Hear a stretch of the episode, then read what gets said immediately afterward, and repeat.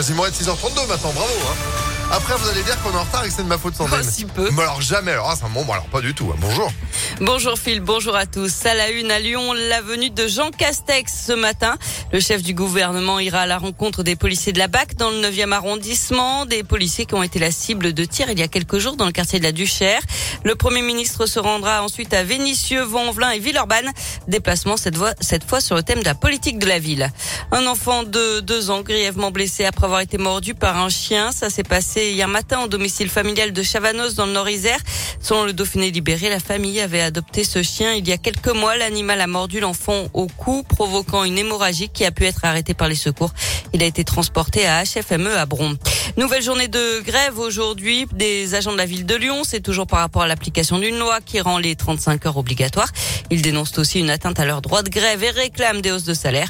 Conséquence de cette grève, il n'y aura pas de cantine ce midi dans 72 écoles de Lyon. Quelques perturbations aussi dans le périscolaire. Et puis attention à cette alerte pollution dans la métropole de Lyon, alerte de niveau 1 déclenchée hier par la préfecture. Pas de mesures de restriction de circulation. Pour l'instant, les autorités recommandent aux personnes de limiter leurs déplacements et toute activité physique intense. Une exposition choc pour interpeller les automobilistes. Ça se passe au péage de Vienne-Reventin sur l'A7 au sud de Lyon. 32 fourgons accidentés sont exposés sur le bas-côté. Il s'agit en fait des véhicules d'intervention des patrouilleurs qui ont été heurtés sur euh, les routes du réseau Vinci depuis le début de l'année.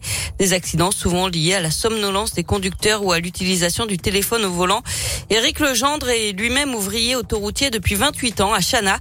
Il fait partie de ceux qu'on appelle les hommes en jaune. Tous les jours, il surveille, sécurise et entretient les grands axes. Cette exposition coup de poing lui permet d'appeler à la prudence, lui qui a déjà subi un accident lors d'une intervention. J'étais avec un collègue, on était dans notre véhicule, sur la bande d'arrêt d'urgence, bien sûr, et on, avance donc au, pas. Il y avait un petit train de camion, et sauf qu'il il y en a un qui nous a pas vu et qui est venu nous percuter et nous a entraîné sur 200 mètres à peu près tout le long de la glissière. Malheureusement, ça nous fait retracer des souvenirs, mais en même temps, ça nous réconforte de voir qu'on est en train de faire bouger les choses, faire prendre conscience de la vigilance qu'on peut avoir sur l'autoroute. Les hommes en jaune, ils sont là, prenez soin d'eux. On a un véhicule qui est arrêté, on doit s'écarter. Prudence donc à l'approche d'un fourgon d'intervention, message d'autant plus important ce long week-end pour ceux qui font le pont avec un peu plus de monde attendu sur les routes. Allez, on passe au sport avec du basket et la défaite hier soir de l'Asvel en Euroleague, privé de quatre joueurs. Les Villeurbanais se sont inclinés 73 à 67 sur le parquet de l'Étoile Rouge de Belgrade. Et puis du foot, de la Coupe de France ce week-end, c'est le septième tour et deux jolis défis pour des clubs de l'agglomération lyonnaise.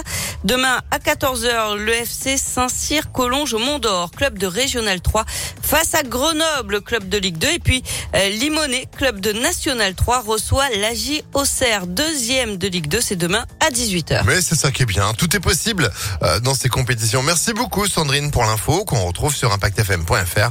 Vous restez avec nous? Mais oui. Allez, 6h35, c'est la météo. Météolion.net